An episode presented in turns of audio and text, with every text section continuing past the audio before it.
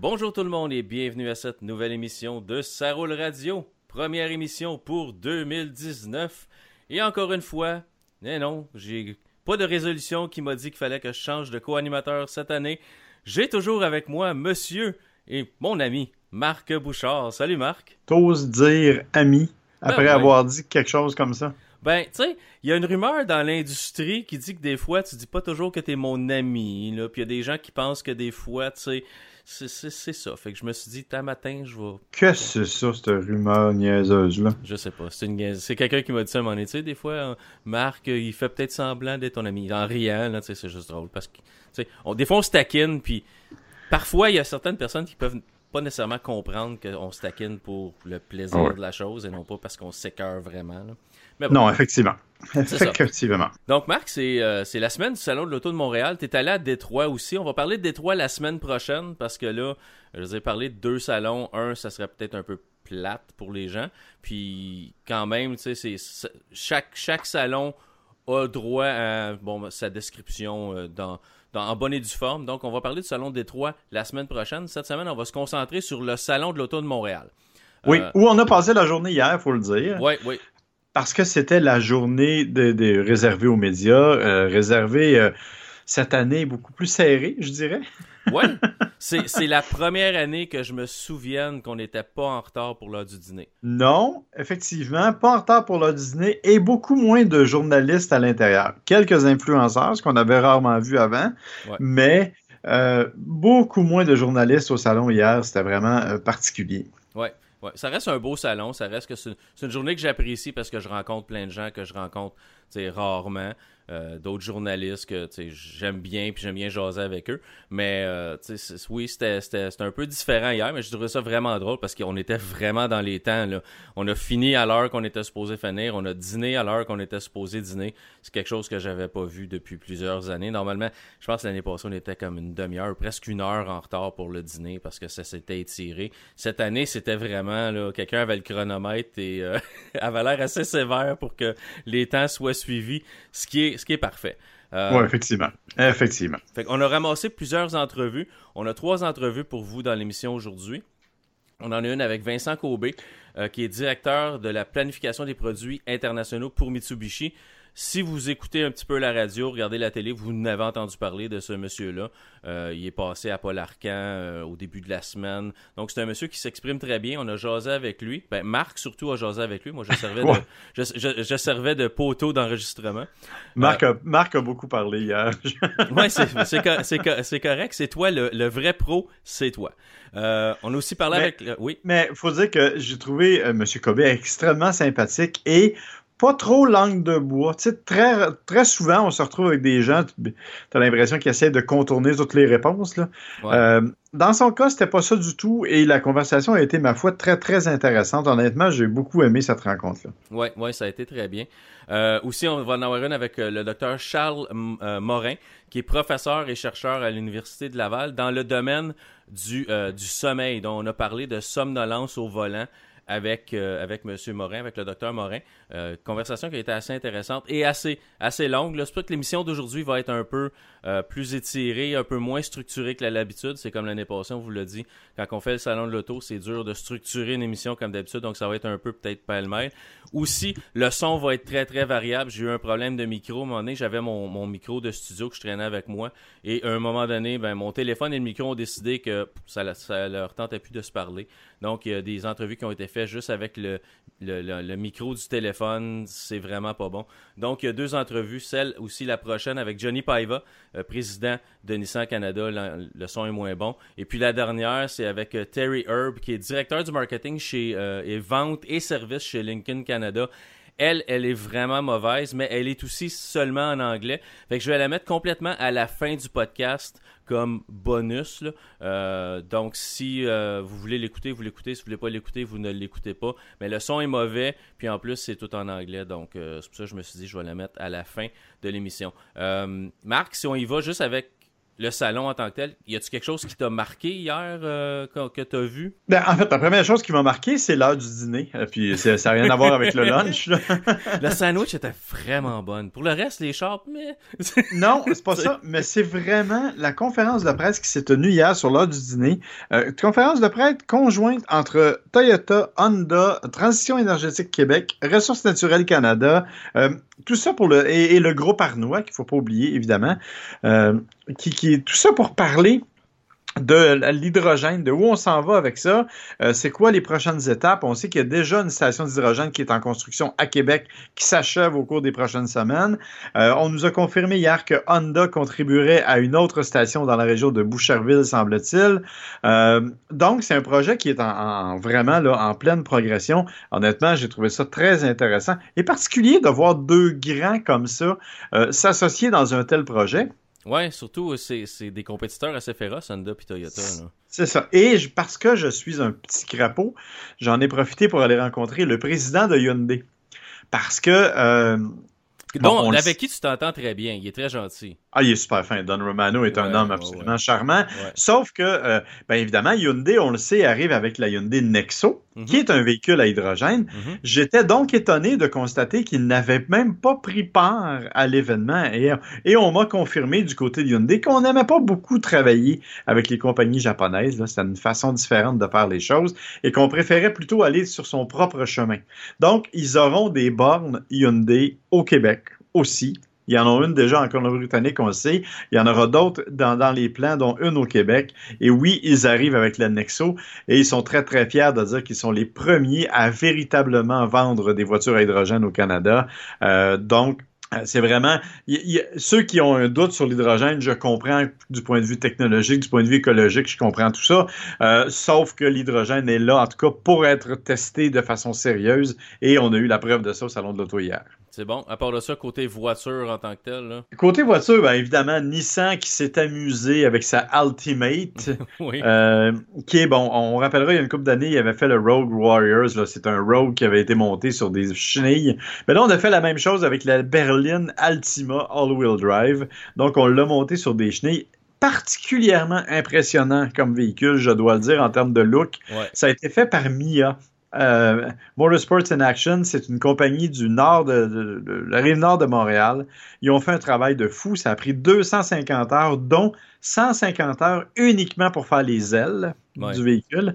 Et c'est un véhicule qui est fonctionnel. Hein. Il n'est pas juste drôle à regarder. Là. Il est fonctionnel. Il y a une vidéo qui circule avec Valérie Limoges, entre autres, et Olivier Bédard, deux pilotes de la Coupe Micra qui sont au volant.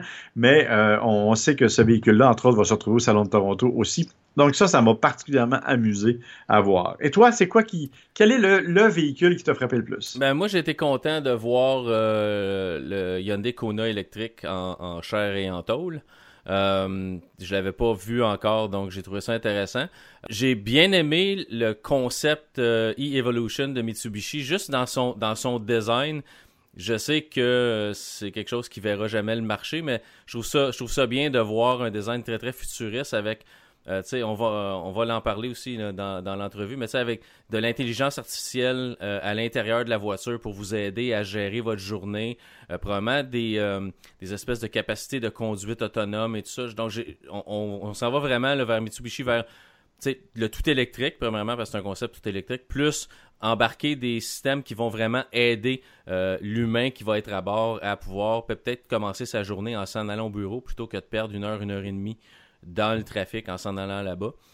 J'ai bien aimé aussi la Leaf Plus. C'est drôle, on a fait l'entrevue avec Johnny Paiva à l'intérieur de la Leaf Plus, mais j'avais pas remarqué que c'était une Leaf Plus. Je pensais que c'était juste une Leaf. Je pensais pas nécessairement que la Leaf Plus allait être là. On était assis dedans. C'est pendant sa conférence de presse que j'ai vu la plaque écrit Leaf Plus. Je disais, ah bien, on était dedans finalement. Donc la Leaf Plus avec plus d'autonomie et tout ça. À part de ça. Ouais. Moi, une auto que j'ai beaucoup aimée aussi, c'est la Mazda 3. On l'avait vue auparavant à Los Angeles, entre autres. Là. Mais là, elle est là, encore une fois, en chair et en tôle, comme tu dis. Ouais. Et particularité, on a annoncé les prix aussi de la nouvelle Mazda 3. Oui, et le fait aussi qu'on va pouvoir avoir la traction intégrale sur le modèle du milieu, pas juste le plus haut de gamme. Tout le monde pensait que c'était juste dans le plus haut de gamme, mais exactement. On va offrir une GS avec option de traction intégrale, ce qui va être vraiment bien. Là. Exactement. Et le prix de base est à 18 000 $. Ouais. Et bon, sauf que l'intégrale, tu ne pourras jamais l'avoir avec une boîte manuelle, je te le dis, là. Ouais. Ne t'en fais pas. Mais donc, c'est automatique. Et elle va, même dans la version sport, est plus dispendieuse, la part à 21 300 $. Donc, quand même, c'est tout à fait raisonnable pour une voiture qui a vraiment un nouveau look. Je ne peux pas dire que je trippe fort sur le look de la version sport. Oui, de l'arrière, on dirait qu'il manque quelque chose. Ça a l'air d'une vieille D.O., je trouve. Mais en tout cas, c'est quand même pas laid. Là. C'est pas exceptionnellement laid. Alors, c'est joli.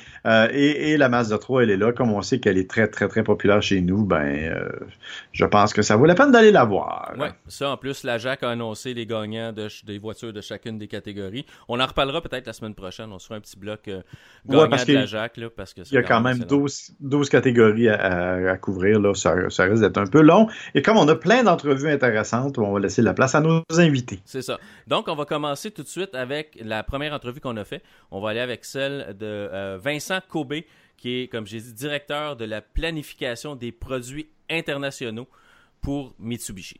Alors, on est avec Vincent Kobe, directeur de planification chez Mitsubishi. Hein, j'apprends mes leçons. Oui. Vous nous avez présenté ce matin un véhicule qui est l'avenir de Mitsubishi. Qu'est-ce que c'est? On peut parler un peu du e-Evolution. Alors, e-Evolution, l'intention, elle est très simple. Elle est de dire, on peut parler beaucoup en disant de direction technologique, mais ça n'interpelle pas les gens.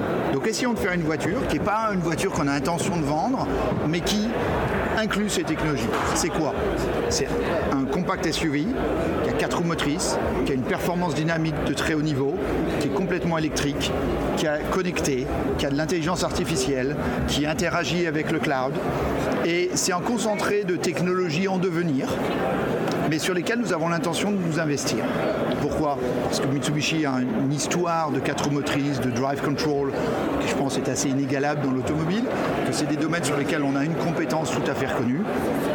Mitsubishi a innové avec l'IMEV dans le véhicule électrique, avec l'Outlander PHEV dans l'hybride rechargeable. On va continuer d'évoluer avec notre participation au sein de l'Alliance dans ces technologies-là. Et surtout, il y a un message qu'on veut envoyer. C'est qu'à horizon de 5 ans, le véhicule électrifié, en fait, c'est une révolution particulièrement excitante. C'est pas un véhicule de guilt ou un véhicule de compromis. Au contraire, c'est un véhicule qui va apporter des nouvelles dimensions dans le déplacement individuel. C'est bien, on adore les prototypes, il est absolument magnifique. Ceci étant dit, pour le consommateur moyen, je comprends le message, mais quel genre d'horizon ça nous donne pour une application plus concrète de ce genre de choses-là? Aujourd'hui, vous avez dans la rue un Outlander PHEV qui vous donne la capacité d'avoir un SUV, 4 roues motrices, 5 places, 5 personnes avec de l'espace et de la prestance, et en même temps, une possibilité de conduire en pure EV mode, en ville, pendant 35 km réglementaires au Canada, et au-delà de ça, sur des grandes distances, avec un mélange de moteurs hybrides, thermiques et électriques. Donc, c'est une partie de ce plaisir de conduite existe déjà sur la Outlander. Demain, ça veut dire 3 ans, 5 ans, on apportera des nouvelles dimensions de performance sur les chaînes cinématiques, c'est-à-dire des 4 roues motrices avec, pour rentrer dans des sujets techniques, de l'active yaw control, donc de la tenue de trajectoire de très haut de gamme. On apportera des moteurs électriques puissants, des batteries plus denses, des autonomies plus longues. On apportera, ce qui est très important pour moi, une gestion de la continuité technologique, c'est-à-dire que votre connexion aux réseaux sociaux, à Internet, à tout un tas de services basés dans le cloud sera continue entre la maison, la voiture, le travail et vous permettra d'avoir une interaction filtrée par l'intelligence artificielle, donc qui vous garantira une expérience de conduite safe et intéressante et en même temps vous permettra de rester en contact avec l'ensemble des activités digitales, dirons-nous, quand vous serez au sein de votre voiture. Donc c'est un peu un futur qui pour moi est un futur particulièrement intéressant mais en même temps très techniquement compliqué de l'usager de demain dans un monde de plus en plus complexe avec une ambition de transport de plus en plus sereine. OK. On parle évidemment beaucoup d'électrification. Vous parlez de projets futurs absolument fascinants. Bon, je reviens toujours au côté concret. J'ai rencontré entre autres des gens, des partenaires de l'Alliance, des gens de Nissan notamment, qui nous disent qu'en 2022, ils vont avoir un certain nombre de véhicules formellement identifiés comme électrifiés. La majorité de la gamme va être de toute façon électrifiée avec le e-Power autrement. Est-ce que Mitsubishi a ce genre d'échéance aussi précise pour un nombre de véhicules? Donc Mitsubishi a rejoint l'Alliance il y a un peu plus de 2 ans. Une des premières décisions que nous avons prises, c'est compte tenu de l'histoire, de l'empreinte de la marque et de son ADN, on allait définir un line-up qui comprendrait 7 voitures au niveau mondial. Toutes ne seront pas en vente dans tous les pays, mais 7 voitures, on va dire, de tête. Qu'est-ce qu'on y trouve? Un pick-up, un SUV basé sur un pick-up, donc Triton et Pajero Sport, c'est des voitures qu'on vend principalement en Asie du Sud-Est, dans les pays du Moyen-Orient, en Afrique et en Russie. 3 SUV, donc Outlander, Eclipse Cross, RV1, et 2 voitures hatchback à sédan pour compléter le line-up. Toutes ces voitures-là auront une alternative électrifiée. C'est-à-dire que certaines vont avoir une pure EV, certaines vont avoir un plug-in hybrid, d'autres vont avoir probablement une solution hybride traditionnelle. L'horizon, les 5-7 ans à venir. C'est-à-dire aujourd'hui, on est dans une phase de renouvellement de la gamme de Mitsubishi qui a commencé avec le lancement d'Eclipse Cross, au Canada qui a été renforcé par le lancement d'Outlander PHEV. Et vous verrez en 2020, en 2021, en 2022 des véhicules qui viendront progressivement renouveler la gamme et qui systématiquement apporteront cette transition facile, on va dire, du moteur à combustion à l'électrification, en ce sens que la même voiture vous offrira le choix. Ça, c'est parfait. Dernière question, tout à fait, et j'ai envie de vous entendre sur un sujet particulier. Les voitures électriques actuellement se vendent bien au Québec avec une aide financière. Elles se vendaient très bien en Ontario quand on offrait une aide financière. Quand on a coupé l'aide financière en Ontario, on est tombé à peu près à rien. Il se vendait 300 de véhicules dans un mois, il s'en est vendu 10. Est-ce que le fait de, justement, que les incitatifs financiers soient obligatoires pour promouvoir ce type de véhicule-là, est-ce que c'est en soi le signe que les gens ne sont pas prêts?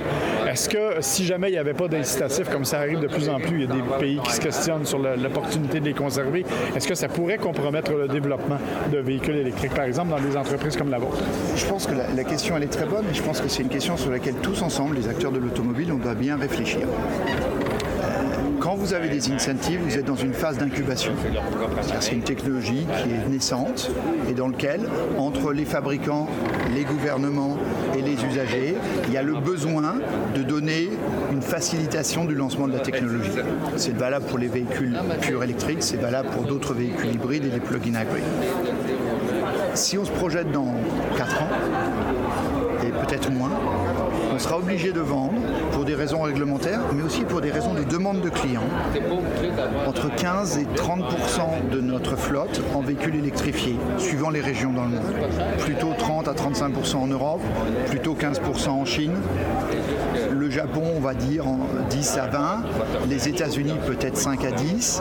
Et puis beaucoup de pays dans le monde, y compris par exemple l'Arabie Saoudite, où on sera amené à lancer ce genre de technologie. Donc ce qui va se passer, quand vous parlez de 20%, 30% de vos ventes, c'est que les subsidies seront impossibles. Les gouvernements ne le feront pas. Mais le côté positif de l'équation, c'est que vous aurez des volumes plus élevés et donc les coûts technologiques vont descendre et vont nous amener en concurrence assez proche avec des moteurs thermiques traditionnels. 2 choses que je tiens à dire là-dessus. 1, ça nous oblige, nous, constructeurs, à aussi nous regarder en face. Par moment, au cours des 5 dernières années, on a un peu vendu des voitures parce qu'il y avait un subside. Le subside, c'est ce qui amenait le client dans la concession. Pas forcément ce qui faisait vendre la voiture. Et en fait, on se rend compte, c'est le cas en Ontario, ça a été le cas en Angleterre, en Hollande, que quand le subside disparaît, le client, il peut toujours venir. Mais ça nécessite plus de conviction, plus d'argumentation, plus de présentation du produit. Et c'est un exercice qu'on est en train de faire. La deuxième chose, c'est que si vous regardez l'Europe aujourd'hui et vous comparez un SUV de taille compacte comme l'Outlander et vous comparez la version diesel et la version plug-in hybrid, le coût de propriété du véhicule sur 5 ans est le même aujourd'hui. Parce que le coût de l'essence a augmenté, parce que les coûts d'assurance de véhicules électriques sont plus bas, parce qu'il existe des avantages hors subsidies comme le parking, comme l'entrée dans les grandes villes qui favorisent les véhicules électrifiés, parce que le coût une consommation d'essence est beaucoup plus bas. Et donc, la bataille, elle est en train d'être gagnée. C'est ça la bonne nouvelle. Et les subsidies étaient juste là pour permettre le début de la bataille. Merci beaucoup, mon cher. Plaisir. Nous, on va faire une petite pause et on va revenir immédiatement avec d'autres entrevues réalisées au Salon de l'Auto de Montréal. Nous sommes de retour et on y va maintenant avec une entrevue qu'on a faite avec le docteur Charles Morin, qui est professeur et chercheur à l'Université Laval. On va parler de somnolence au volant. On est dans la vigilance à l'égard du sommeil en automobile.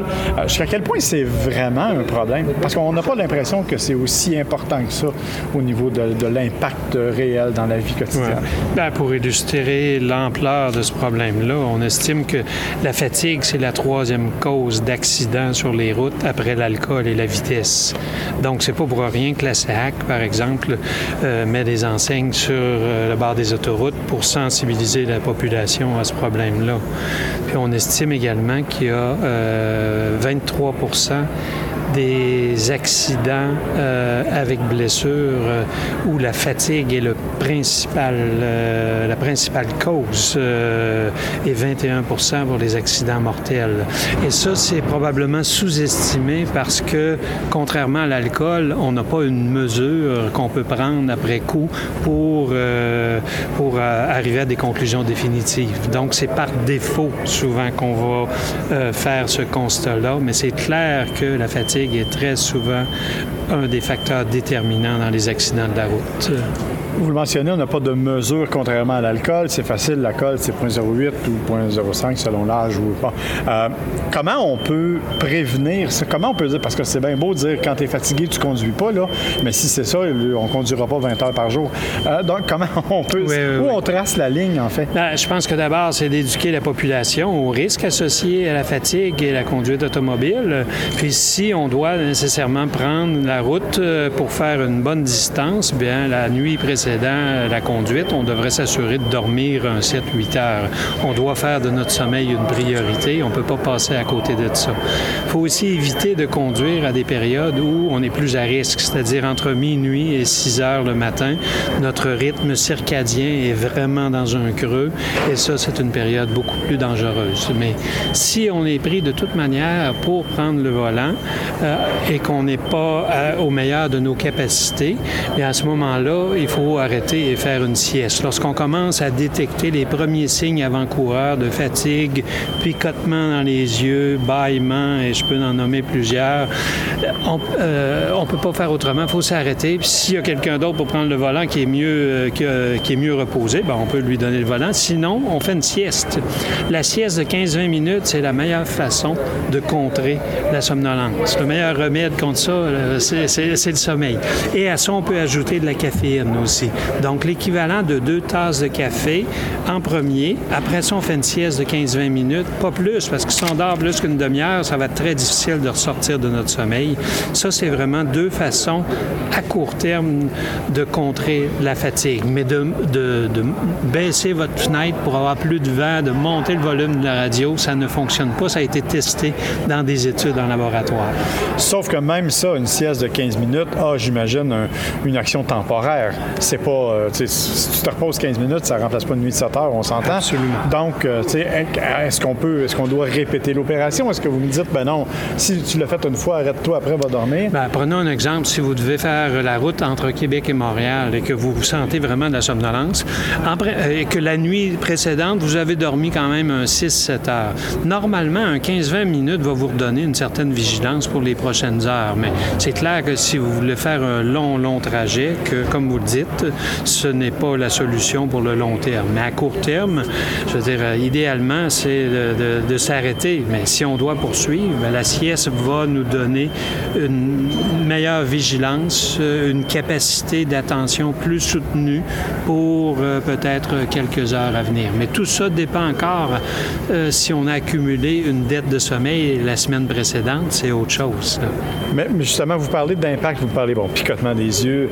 C'est quoi l'impact réel? Tu sais, on sait, par exemple, au niveau de l'alcool, les études sont nombreuses sur l'impact réel Quand tu es en état d'ébriété, bon, ça prolonge la durée des réflexes. C'est quoi l'impact réel du manque de sommeil? Comment on peut le mesurer, le quantifier pour quelqu'un? Bien, ça a été testé en laboratoire où on met des gens en privation de sommeil, puis on les met au volant. Ça peut être un simulateur de conduite automobile. C'est clair que le temps de réaction est plus long. La capacité d'attention est moins longue. Le jugement est altéré aussi. Le processus, le traitement de l'information est beaucoup plus lent aussi. Et on sous-estime les risques qui peuvent se présenter. Et éventuellement, les risques de s'endormir sont accrus. Vous voulez parler des groupes à risque? Oui, je vais parler des groupes à risque. Puis je vais parler de l'autre élément dont je veux vous parler aussi. C'est qu'est-ce qu'on fait? Comme constructeur automobile, est-ce que les constructeurs ont un rôle à jouer dans cette prévention-là? Est-ce qu'il y a une technologie qui nous permettrait de compenser le sommeil ou d'intervenir? C'est les capteurs dans les yeux, par exemple, qui disent hey, « le grand, t'es fatigué mm-hmm. », puis on fait apparaître une petite tasse de café dans le tableau de bord. Est-ce que ça fonctionne? Puis quel est le rôle des technologies qu'on peut avoir là-dedans? Bien, je pense que les constructeurs d'automobiles ont un rôle à jouer dans un premier temps, comme Ford le fait présentement avec sa combinaison sommeil, c'est un outil de sensibilisation du public. Je veux dire, la première chose à faire, c'est de sensibiliser la population au risque de conduire en état de fatigue ou de somnolence. Après ça, bien, c'est sûr qu'on n'arrête pas le progrès. Avec l'intelligence artificielle aujourd'hui, il y a des progrès technologiques énormes qu'on n'avait pas même il y a quelques années. Donc, que ce soit pour détecter lorsqu'on traverse la ligne de côté, c'est les bandes rugueuses ou encore les caméras dans les autos qui nous disent que la médiane, on la croise trop souvent ou la variation est trop fréquente. Bien, ça, c'est des indicateurs qu'on pourrait utiliser pour dire bien, je ne suis pas en état de conduire. Est-ce que c'est fiable? Entre autres, parce que je sais qu'il y a des caméras qui monitorent, par exemple, comment tu clignes des yeux, comment tu es au contraire d'un regard fixe. Est-ce que c'est fiable comme jugement? Bien, fiable. Je pense que c'est relativement fiable pour aviser le conducteur qu'il conduit dans une période peut-être où il ne devrait pas conduire. Le gros problème avec ces appareillages-là, c'est que ça peut nous donner un faux sentiment de sécurité. C'est qu'au lieu de s'arrêter et de faire la sieste, si on se dit, ben là, je vais entendre ce bip-bip-là quand je vais traverser la médiane ou bien que ma vitesse va être inconstante, parce que ça, c'est d'autres signes de fatigue lorsque notre vitesse est inconstante. Puis si on poursuit la route aussi assez longtemps, on peut avoir des épisodes de micro-sommeil. Avec l'appareil de Ford, vous allez faire l'expérience peut-être de ces épisodes-là de micro-sommeil, mais ça, ce sont de courtes périodes. Là, on parle de 2, 3, 4 secondes où essentiellement, on a les yeux ouverts, mais notre cerveau est endormi. Puis ça a été vérifié encore une fois en laboratoire avec des conducteurs, des camionneurs, avec des ingénieurs de train qui sont branchés à des électrodes, puis on peut dire si la personne est en éveil ou en sommeil. Et dans bien des cas, lorsque ces gens-là travaillent des heures et qu'ils sont fatigués au volant, ils vont avoir des épisodes de micro-sommeil. Donc, ils ont les yeux ouverts, qu'on enregistre avec une caméra, mais leur cerveau est essentiellement endormi. Ça, c'est dangereux. Effectivement. Vous parlez des groupes à risque. Est-ce qu'il y a des clientèles plus spécifiques qui sont susceptibles d'être affectées par le manque de sommeil? Oui. Les jeunes sont plus sensibles, plus sujets à conduire en état de fatigue. Pas nécessairement parce qu'ils sont moins vigilants à la base, mais ils ont peut-être une conduite un peu plus téméraire et vont prendre plus de risques, même en privation de sommeil. Et si à ça, on ajoute l'alcool, bien là, c'est vraiment un effet un cocktail mortel dans bien des cas. Mais les jeunes, 17-25 ans, c'est un groupe à risque. Les travailleurs de nuit, c'est vraiment un groupe à risque aussi. Là. Quand ils rentrent à la maison le matin, là, c'est vraiment une période dangereuse, ça, pour eux. Les personnes qui travaillent... Pour la je suis d'accord. Ouais, les personnes qui travaillent entre 50 et 60 heures par semaine sont aussi plus à risque. Les personnes qui conduisent la nuit, les personnes qui dorment moins de 6 heures, et les personnes qui ont des troubles du sommeil, que ce soit l'apnée du sommeil, que ce soit l'insomnie, la narcolepsie. Si ces troubles du sommeil-là ne sont pas traités, ça place ces gens-là à risque. Et il y a d'autres facteurs qui peuvent aggraver la somnolence au volant aussi, c'est la prise de certains médicaments qui vont soit pour un somnifère, on veut faire dormir les gens la nuit, mais on ne veut pas qu'il y ait d'effets résiduels le lendemain, mais les personnes âgées prennent beaucoup plus de temps à métaboliser ces médicaments-là, et il y en a qui vont prendre le volant et le matin, ils ne sont pas en état de le faire. Et il y a plein d'autres médicaments, des antidépresseurs, anxiolytiques, sédatifs, qui peuvent avoir comme effet secondaire de causer de la somnolence. Donc, ça peut potentier l'effet déjà présent dû à un manque de sommeil.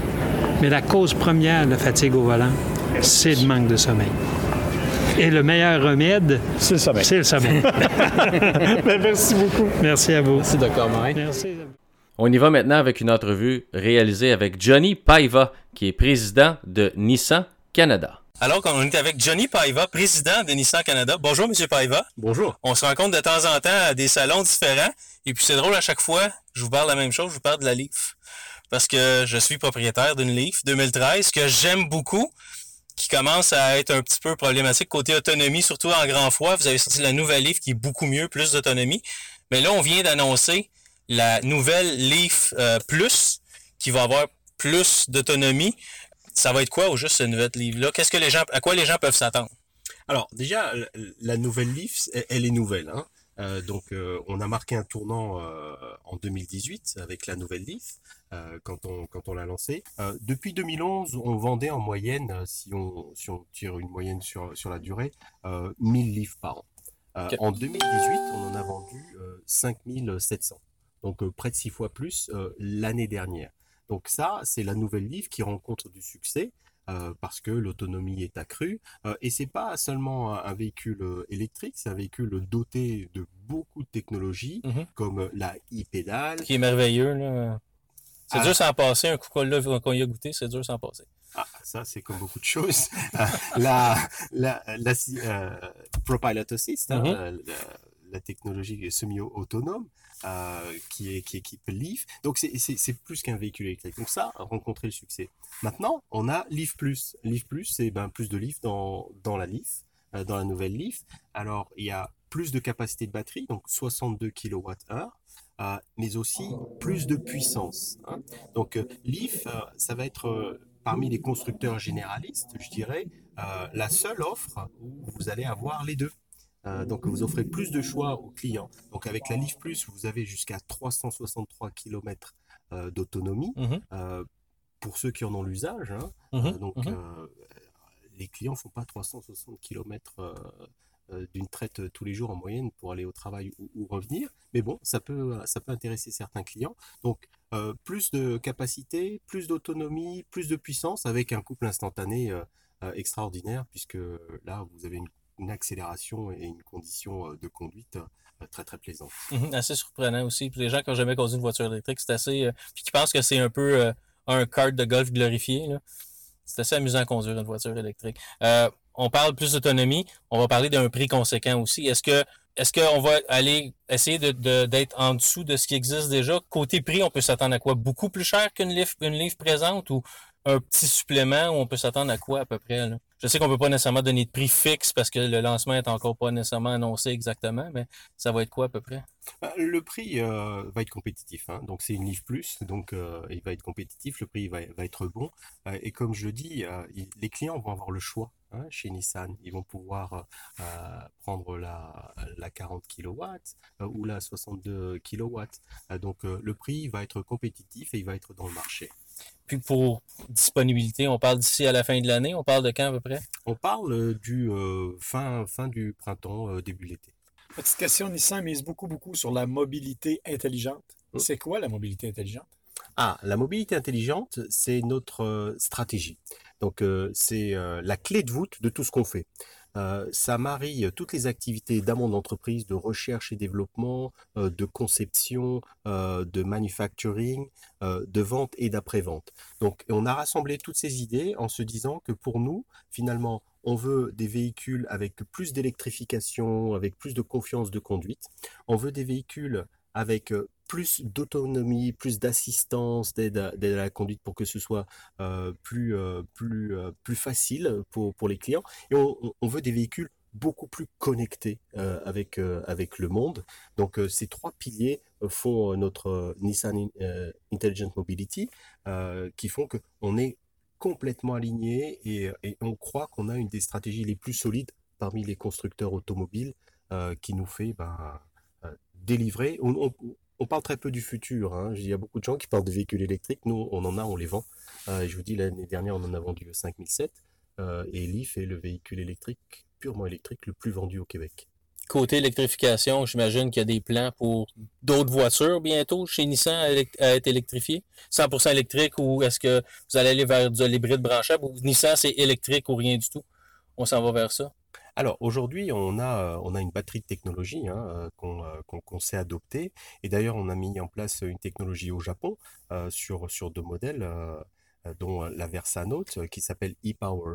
C'est un véhicule électrique avec une génératrice, un moteur thermique qui génère l'électricité pour alimenter la batterie. Donc vous avez une traction 100% électrique avec la sensation, l'accélération, le plaisir de conduite électrique, sans la limitation d'autonomie, avec un moteur thermique optimisé qui tourne à un régime constant, régulier, qui fait qu'il consomme moins et donc pollue moins. Donc ça, c'est une des technologies. Et notre philosophie est non seulement... Aujourd'hui, vous avez dans Leaf, c'est un modèle à part. Hein, c'est une voiture électrique à part. Notre philosophie est de faire en sorte qu'on va électrifier notre portfolio.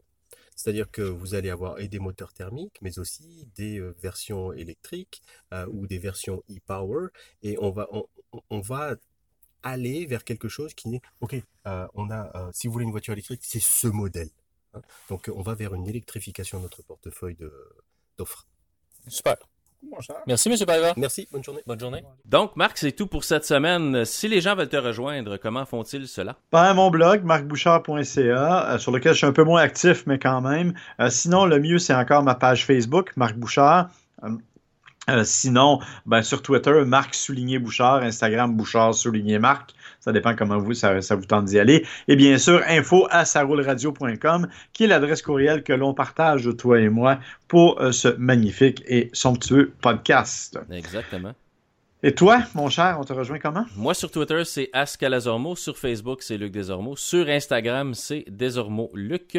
Vous pouvez nous écouter sur deux radios web, sportradio.ca et sportradio.ca et Radio Média Plus. Hey, c'est la première fois de l'année, je suis en train de me planter dans mes affaires. Vous pouvez aussi nous télécharger sur iTunes, Google Play. Vous pouvez nous écouter à travers Spotify ou sur notre site web qui est sarouleradio.com. Vous pouvez directement soit écouter l'émission directement sur le site ou soit la télécharger en MP3 et l'écouter, peu importe où vous le désirez.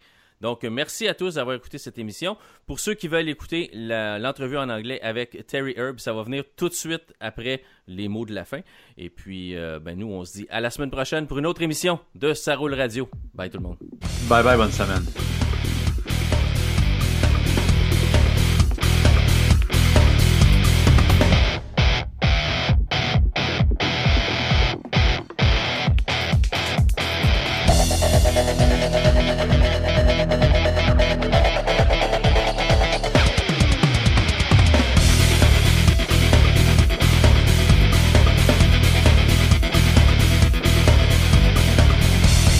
Comme promis, voici donc l'entrevue qu'on a réalisée avec Terry Herb, qui est directeur marketing, vente et services pour Lincoln du Canada. Comme j'avais dit, le son est pas vraiment bon, donc si vous voulez l'écouter, vous pouvez l'écouter. Et c'est aussi en anglais, mais chose promis, chose due. Donc voici l'entrevue. The Navigator. You know, it's one of my two favorite shows to come to in Canada, because the city. You know, my brother lives here. But on top of that, you know, I get to see a lot of dealers here. I've started making a bunch of friends in Montreal, and it's just it kicks off the auto show season. It's just a really fun place to come, notwithstanding how cold it is today. But last year when I was here, we were talking about Navigator. You know, we were very excited about what Navigator was going to do. First redesign on this product in a long period of time. Iconic brand for Lincoln. We've had this in our portfolio since the mid-'90s. You guys know all about this, being AJAC journalists. But we never expected it to be as strong as it was. you know, coming out of December, we got a little over 20 of these things left in stock nationally. 20, not wow. 20-day supply, not 20 in Quebec, 20. In Canada. In Canada. They're flying off the shelves. The single biggest reason people call me in my office today is, I want an Aviator. How do I get it? And the people who want them are powerful, high-profile people, and they don't take no very easily. So they're difficult discussions to have. So that's the start of something fantastic with Lincoln. Like, we've been working really hard for the last few years reinvigorating our brand. And what I spend my time on are really three key business objectives. And we'll talk about product here in a second, because that's what you guys are interested in. But since I've been in this job in 2015, I've been focusing on building a distinct brand for Lincoln. What does Lincoln stand for? Because as you guys know, you know, people have one impression of Lincoln, but what Lincoln is today is something very different. The second thing is showcasing the compelling products we've got. Everybody's got great products. I think we have very compelling products. And then in the luxury business, you know, everybody's got fantastic products. Everybody's got a distinct brand. So what is that differentiator? And that comes down to client experience. And we'll talk a little bit about that. So that's where my focus is with the dealers and trying to convey what our brand message is. The thing that's exciting about this product, beyond the fact it's a 450 horsepower engine, there's a lot of go in it. You know, I drove one of these when I went to St. Silver over Christmas skiing, which is where my brother's got a place. But when JD Power did their survey of products, and it just came out in December, not only did this win its segment, which you probably know, but it was the highest score they've ever recorded. That's how strong this product is. And as beautiful it is on the outside, the inside is breathtaking if you've been in one. So that's bringing us to our bigger products here. And I was just going to spend our time talking a little bit about product. You know, you've heard us talk, and you've seen in the press and other writers, this whole premise of quiet flight. And you go, what's that about? Well, quiet flight was never intended to be a public moniker. Quiet flight was something that guided our designers. Guys like David Woodhouse, who's our lead designer for Lincoln. Wonderful guy. A little wacky the way he dresses, in my opinion. I'm a little bit more conservative. He wears these really, really tight suits, and his hair stands up. But what he is bringing and doing for Lincoln is incredible with these products, like this product, like the Continental. We are not overwrought on our designs. Our designs are very timeless and classic. That is what Lincoln is. And what Lincoln is doing with our brand, this is a distinct brand, is, I call it American luxury. We're striking our own path in here, and we're bringing products to clients that are in tune with what Lincoln has been over time. And Lincoln has a very rich history. It's over a 100-year brand. It was founded in 1917. The Ford Motor Company bought it in 22. And we have had very classic products. Go right back to the 30s and the 40s. You know, the first Continental we brought out in the 40s was beautiful, the old Mark II. In the 50s, you know, movie stars drove our products, Audrey Hepburn, Frank Sinatra, presidents drove our products. So we've had very classic designs. So that's really the history of something like a Continental.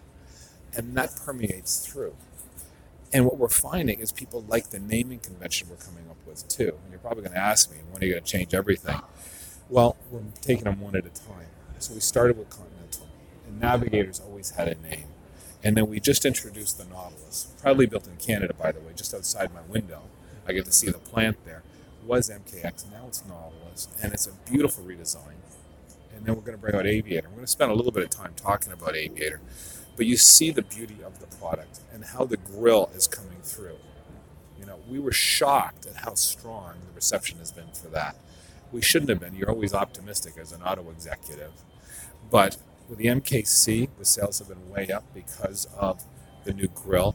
And in December, our sales on Nautilus were up year over year. MKX Nautilus were up 40%. It's really resonating with Canadians what that looks like. But the thing I want to talk about is this product right here, because this really goes and pays off those four tenets. So you see the beauty of it. The Aviator talks about, you know, there's a little, what David Woodhouse would say is, you look at the way the vehicle is built, and it's almost like an airplane wing. It starts big at the front, it tapers a bit to the back. And Aviator kind of connotes the whole thing that all of our names are doing, which is exploring or journey and that sort of thing. So if you want to jump in, Mark, you're going to grab the driver's seat. So Mark, I'm going to come back to the whole gliding thing in a second, because that's an exciting part too. But the next thing I want to talk a bit about here is human. When you come inside this car, it's very simple. There's not a lot of buttons here. You don't see a lot of buttons. It's very, very simple for the client when they come in. And there's small little things. The Lincoln Embrace, which you can't see in here because A, it's a show car and it's plugged in, but it's like my puppy. It's glad to see you when you come and see it at night. You know, the puddle lamps light up with the Lincoln emblem. The headlights light up so it knows you're coming. And when you get inside, the screen turns on in a certain sequence. The dash lights up in a certain sequence. And even though, you know, maybe I'm biased on this, well, I probably am biased, but hopefully you are. But I get a lot of people commenting to me about the way they feel when that shows up. And that speaks to the human aspect of the vehicle. And there's other pieces of human that come out. But that human also leads into sanctuary. One of the things that happens with our vehicles, or as a design element, is how quiet they are. Quiet is a big thing about our products. And you really, I tell people, you guys are very learned in this area, but I tell people you don't realize how quiet our products are until you jump into another car. Jump into something else that isn't as quiet, then you start to notice it. But these are exceptionally quiet vehicles. You know, we do things like in the Nautilus, I don't know if you know, but the engineers put foam inserts into the tires to cut down the road noise. They were looking for ways to make the cars more quiet. Most premium brands have laminated glass here. Mm-hmm. Ours have it here and in the second row to cut down that road noise coming in. So those are all four things come together. Now, I was going to tell you a little bit about gliding. We're not going to have a performance brand per se with Lincoln. But that doesn't mean we're not going to have powerful Lincolns. 450 horsepower. There's a lot of go under your right foot with that product. But we don't showcase it because premium customers, or premium clients as we call them, they think a little different. They have some expectation. Now, some people will want a high-end, high-performance car, and I get that. But for Lincoln, what we're trying to have is no apologies performance, and it's just part of what the product provides. So the base engine in this vehicle is 400 horsepower, 400 foot-pounds of torque. But when we bring out the plug-in hybrid version, and we're going to call it the Grand Touring, our plug-in hybrid is going to be a performance variant. When is it due? This product will come out mid-year. Okay. And it'll have 450 horsepower and 600 foot-pounds of torque. It'll be our most powerful production vehicle. More horsepower than anything over there and more torque than anything that we build. Say, I think it's even more than a Ford GT right now, as a matter of fact. Unbelievable performance that'll come out of this. Plus, it's green because it's a plug-in hybrid. Mm. So you think about how this gliding, human, and sanctuary come together, and all the things that are associated with that. That's what our brand is about from a product perspective. Good. I understand this. That's an amazing marketing sense. What is the real target? Who are the real customers for Lincoln? Because, yes, I totally understand that high-end people, powerful people like Navigator, they have the money to pay $100,000 for this. That's great, and it's an amazing truck. This, however, is not exactly the same level. Who are you targeting as customers? This is the heart of the market, the luxury market right now. That's the single biggest segment. And between that and this is where people are buying the car. Now, the buyer of this is a lot like the buyer of that. Yeah. This is the heart of our market. This is still a little bit higher on age than we'd like. The average age of a Nautilus buyer is probably about 54 years, 53, 54. Our age has come down a bit with our new products.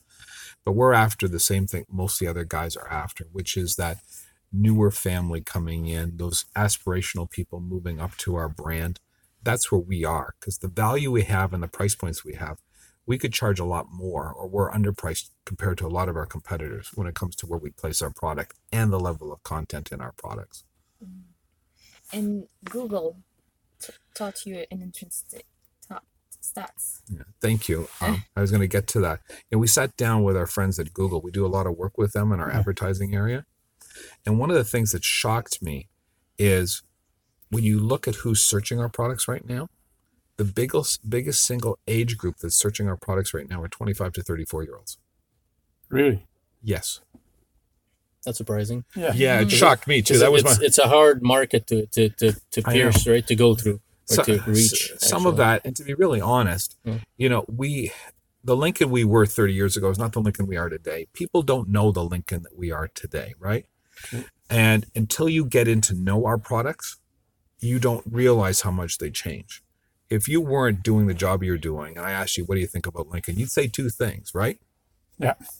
And you can guarantee what those two things. I bet every dollar in your pocket I know. Either it's the car I drove from the airport or it's my grandpa's car, right? Yeah. Those are the two things you would say. But once you drive our products, the favorable opinion of our products, once you drive it, is equal to anything else in the luxury industry because of the level of content. It has to do with the bridge of weird leather. The seats, we have people searching us out because of the seats we have. The 30-way seats that are in this right now, the 22-way that are in that, I drive that exact same product right now. Ceramic pearl with the coffee interior, that's what's sitting in my driveway right now. That's our bread and butter. That's our biggest volume vehicle right now. And it's speaking to a lot of people. The other thing that we get as an outcome of where we build this, because it's proudly built in Oakville, is people buy it because it's Canadian made. I've had people tell me that. Yeah, of course. Mm-hmm. That I will buy that product because it's proudly built in Canada. That's probably. So I'd like to quickly touch on technologies, if possible. I'm sorry, you had a question, Mark? Yeah, well, that was basically technology, but more the green side of technology. You were talking about the hybrid, the plug-in hybrid. What's the future for Lincoln on this part of the business? Well, let's talk about a couple of things there. First, I've told you that the plug-in hybrid on this is going to be performance-based. Lincoln is going to benefit by the $11 billion investment Ford Motor Company is making in electrified vehicles. And every one of our vehicles over the next couple of years is going to come out with an electrified version.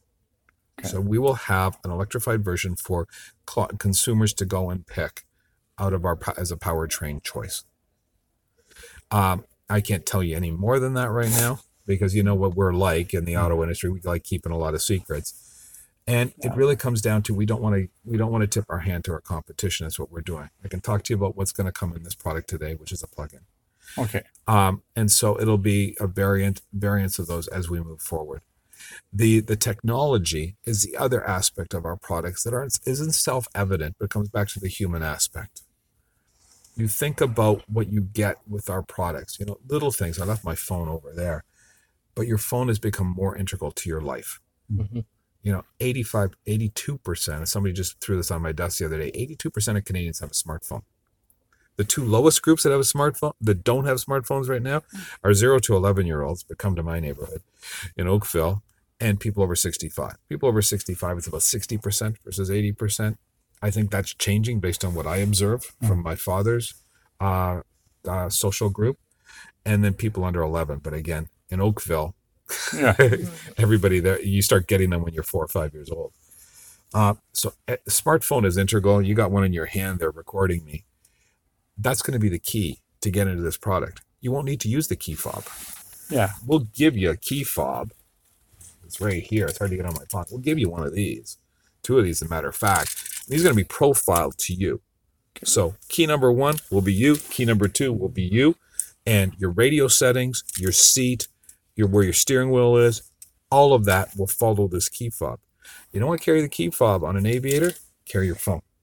Yeah, so it's basically the Lincoln Way. Yeah, and so the Lincoln Way is an extension of that. You know, a lot of our competitors don't have an equivalent of Lincoln Way right now. It's amazing to me that they don't, but a lot of really great competitive brands. I was having dinner with one of our dealers in Toronto who has a Lincoln franchise plus another high-end luxury franchise. And he's just sold a high-end product to one of his clients. A guy came over and said, hey, how come I can't get remote start on my insert brand? I just paid $150,000 for it. He said, I bought an Escape off of you for my daughter, has remote start. How come my car doesn't? And I said, I can do you one better. Look at my phone for the Lincoln Way app. And it's going to become more integral to what we do. But there's other aspects of what we do too in the technology, which is Copilot 360. Yeah. Which is just an amalgam of a bunch of technologies and the addition of the lane keeping, you know? So that's a big deal. This product will also have has air suspension in it. But beyond that, the air suspension will bring back the human aspect, which is it will kneel for you when it's not. When you come down, it's going to. When you park, it'll drop down, so it's easier to get in and out. Okay. See, the quiet here, as loud as that is outside, it's not nearly as loud in here, right? Mm-hmm. So there's a lot of aspects of technology that we have that are coming through. What other questions do you have, Mark? No, I think that's more than enough. Yeah? Yeah, well. I know I've been doing a lot here, and we've got a really cool video to show you how Copilot 360, if you're interested in seeing the video. No, I know Copilot 360 because we've done something with Ford on it. So it's basically the same thing. Same with Lincoln Way and Ford Pass. Same, so there's a lot of things that are common between the two brands, even though Lincoln's a little higher end. Well, Ford Motor Company has two great brands and two varied story brands, Ford and Lincoln. And I'm proud of both of them. I worked for the company for longer than I care to admit.